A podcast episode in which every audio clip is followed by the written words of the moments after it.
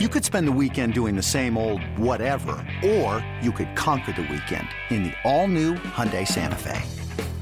Visit HyundaiUSA.com for more details. Hyundai, there's joy in every journey. This is hit well into center field. That one's carrying out at center. It's out of here! Oh, Johnny with a pinch hit home run. At the plate is Mike Trout. The pitch on its way. It's blasted out to dead center field. Out of here. Ball gets away. He's going to break for the plate. Ball game is over. The Angels with a walk-off win here in the bottom of the ninth inning. This is the Angels Recap Podcast, a review of the past week in Angels baseball. Here's your host, Trent Rush.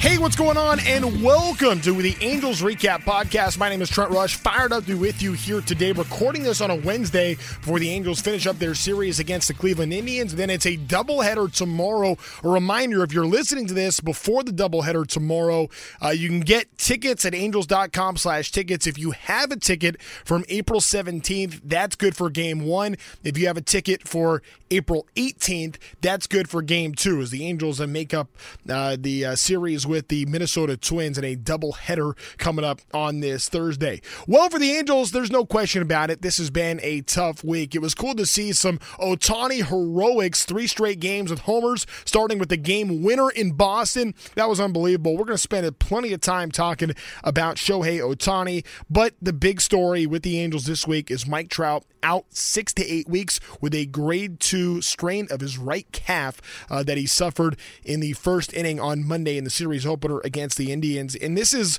one of those that for the Angels is obviously a tough pill to swallow because this is a team that is built around having a great offense, and the Angels have you know have not played 500 ball yet, and they're going to have to play um, better without Trout over the next you know six to eight weeks than they have even with Trout.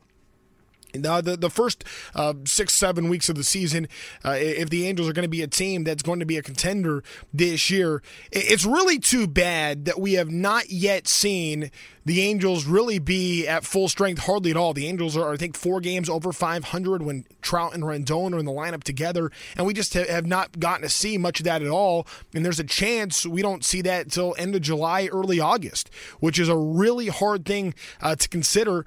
But you know what Shohei Ohtani has done and what Jared Walsh has done is, is, exciting. I think Justin Upton looked like he was starting to turn a corner last night. He had been in a bit of a slump, gets a three-run home run, made a nice defensive play in left field. They're going to need a lot of different guys to step up for this Angels team. I'll say this about the Angels, the way they're structured. The way this team is structured is there are enough offensive bats to where you are not solely reliant on Mike Trout. Obviously, he is a major, major piece. But there are enough bats in this lineup that even without Mike Trout, the offense should be able to get the job done. You're talking about Shohei Ohtani, who is having an MVP caliber season. You're talking about Anthony Rendon, a top 10 hitter in baseball. You're talking about Jared Walsh, who's been the most productive first baseman uh, in the American League since September of last year. I mean, it, has been unbelievable what these guys have done. When Upton is right, that's tremendous what he's able to bring. So even though the Angels are without Trout, they should still be able to hit the baseball. Looks like David Fletcher's closer to coming back. Max Stassi should be coming back soon. Everybody but Trout is starting to get healthier. But how are the Angels going to pitch? Well, we saw a really nice performance by Jaime Barria you know, just the other night, we saw Patrick Sandoval look good the other night. Chris Rodriguez threw a bullpen the other day. He came out of that feeling well. He should be on his way back soon. There are reinforcements within the organization, and Reid Detmers is making great progress in Double A right now. After his first outing uh, was a, really a struggle for him ever since, Detmers is making steady progress there in Double A. It's still way early on Detmers. I mean, he hasn't even pitched a month of Double A ball yet, but give this guy a little bit of time, and there could be some opportunity there if the Angels are able to pitch at a league average or close to league average level, even without Mike Trout, the Angel bats should be able uh, to get the job done. And then when you you know bring Mike Trout back, you know in late July, you know early August, then when he you know comes back into the picture, well then all of a sudden now you have a team that's rolling and ready for October. But the Angels have been on the wrong side of some really tough losses this year. They've had struggles out of the rotation, they've had struggles out of the bullpen, and and a lot of times on nights when the starting pitching has been good, the bullpen's let them down, and on nights where you know the the starting pitching struggles, the bullpen can be great, but the Angels are already you know coming from behind. That's been the story for the Angels this season. It was a story for the Angels a season ago as well, and you know 2019 same deal. We've talked about this with Angels pitching but it's not like that there aren't pieces. You just got to see these guys be more consistent and get it together um, at the same time. Um, you know, putting it um, all into one deal. I would say this: we are seeing an ace develop in Shohei Ohtani. He's got an ERA just over two. He's got 40 strikeouts already. Again, recording this before Wednesday's game against Cleveland. Shohei Ohtani has been a dominant pitcher. And the best thing for me about Shohei Ohtani, he is getting better and better every time we see him on the mound. We're going to talk more about Ohtani in a moment, but first, I did want to bring you this. Mike Trout and I had a conversation the day after he suffered that injury. So here is Mike Trout on just what happened on Monday evening. Yeah, well, obviously hit the fly ball. I uh, looked at it, and when I put my head down, I thought I got hit by the ball. Uh, I thought I got hit by like a line drive, like hard. So it's, and then I got to the bag, and then I said, "Man, something's not right." And then, um, you know, I felt a pop, and then I went down to the tunnel, made sure it wasn't my Achilles. So, I mean, I guess if if there's anything positive comes out of it, it wasn't my Achilles, because that's what scared me when it first happened. Yeah, it was just a freak thing. I mean, I did the same. I did the same routine and you know, every every day before a game, and what didn't feel tight at all before. I don't know if it's you know just looking back. You know, obviously we had a long flight from from Boston. You know, nine hours of traveling. I don't know if that's something to do with it, but uh, I don't know. What was kind of going through your mind um, as you're coming off the field there? I mean, just looking at it on TV, it looked like you were, um, you know, obviously frustrated that something had happened there. Just what, what were you thinking about in that moment? I knew it was bad when it happened. I've never felt anything like this before. Um, I felt the pop. Uh, I was just hoping, you know, for the best. But you know, once once I started walking on, it just felt like a big cramp, and then like I think after the adrenaline and the rush started, you know, to wear off, it started hurting pretty bad. And you know, I just uh, just a little bump in the road. Um, you know, I'm really crushed about it because obviously it's out there. Want to be out there with the guys, and you know, it is what it is. Mike, I want to go back to something that Jack was just kind of mentioned and what happened in 2017. Do you feel like maybe there was anything from that that you, that you can experience going through that, you know, sitting on the bed, bench and, you know, being a teammate in that way?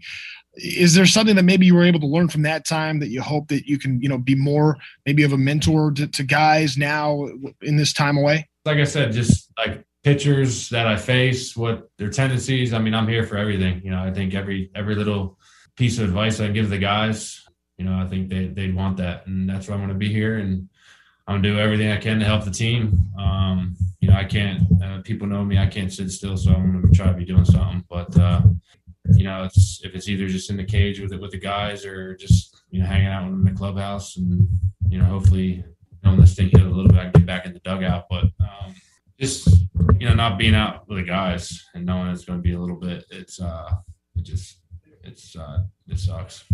At this point, are you able to to do any kind of treatment? Is it still you know in that healing phase in terms of pain that you're dealing with? Just just where are you at physically right now with that?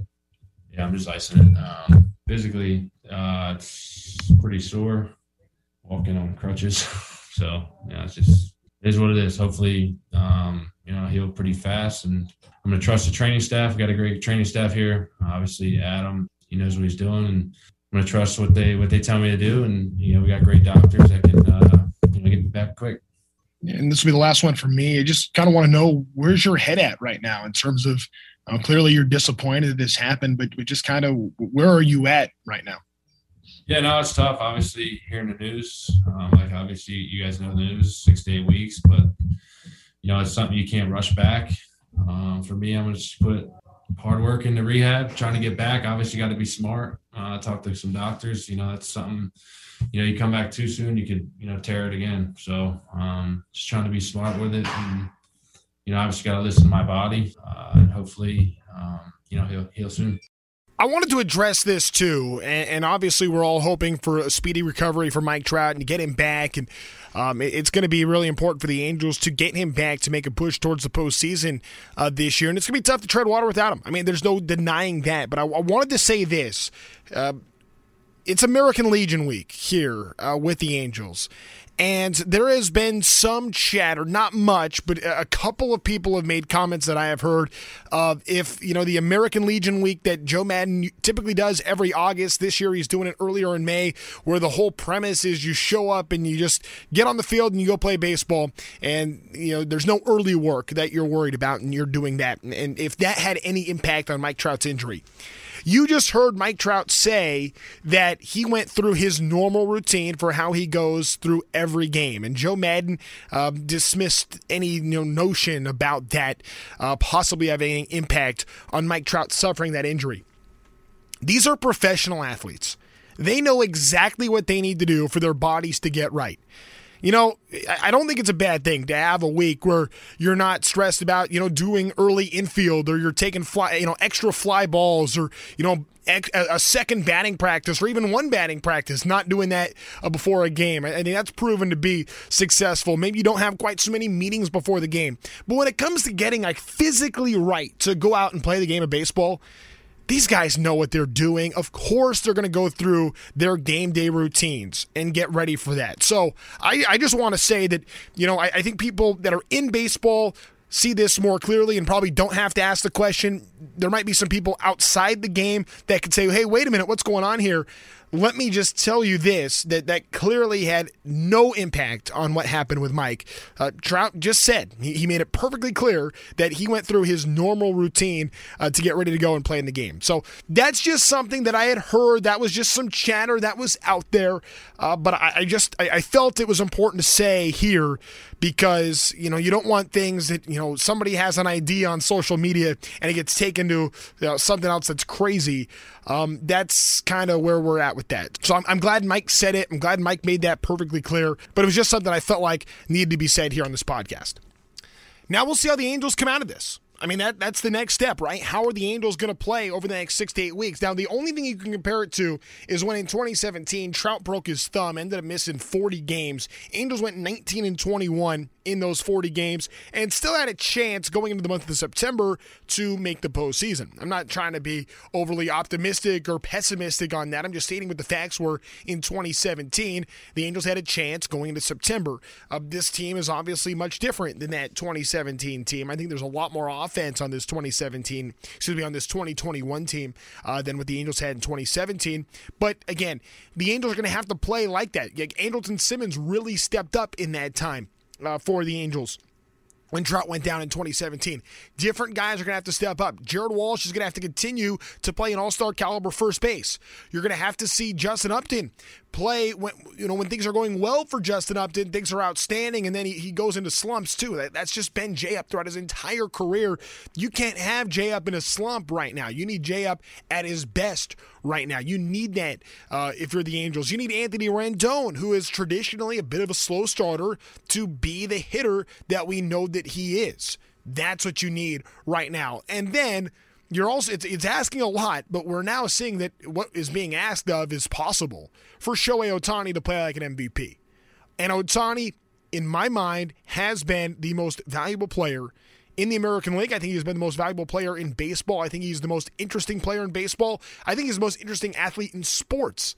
And I've said this. I mean, roll the tape back. I, I said this in January and February. I think that Ohtani is the most interesting athlete in sports.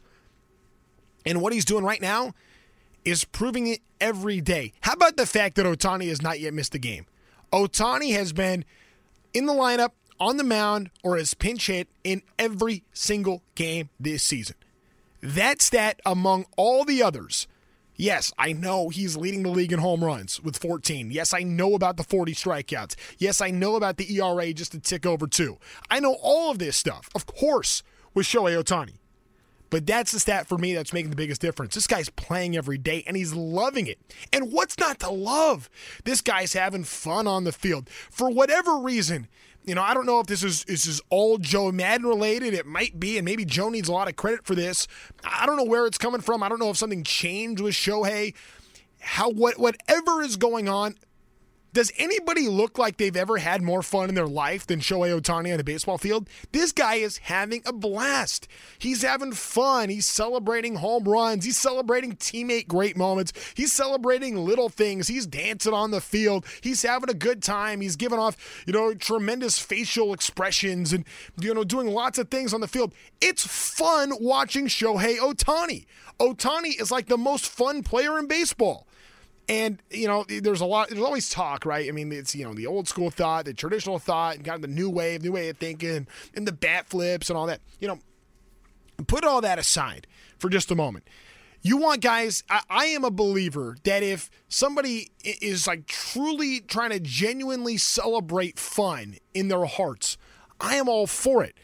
I do not support the guy that's trying to show up somebody else. That I will never stand for. I, I can't stand that. But I love when you have a genuine, natural reaction to something exciting and you express yourself in the field. Who doesn't love that? And Ohtani is doing that like on a nightly basis, good or bad. He's become like a meme machine. You know, how many gifts of Shohei Ohtani are there when you go to send a text message to somebody? And it's just been so much fun watching Shohei Ohtani in this way.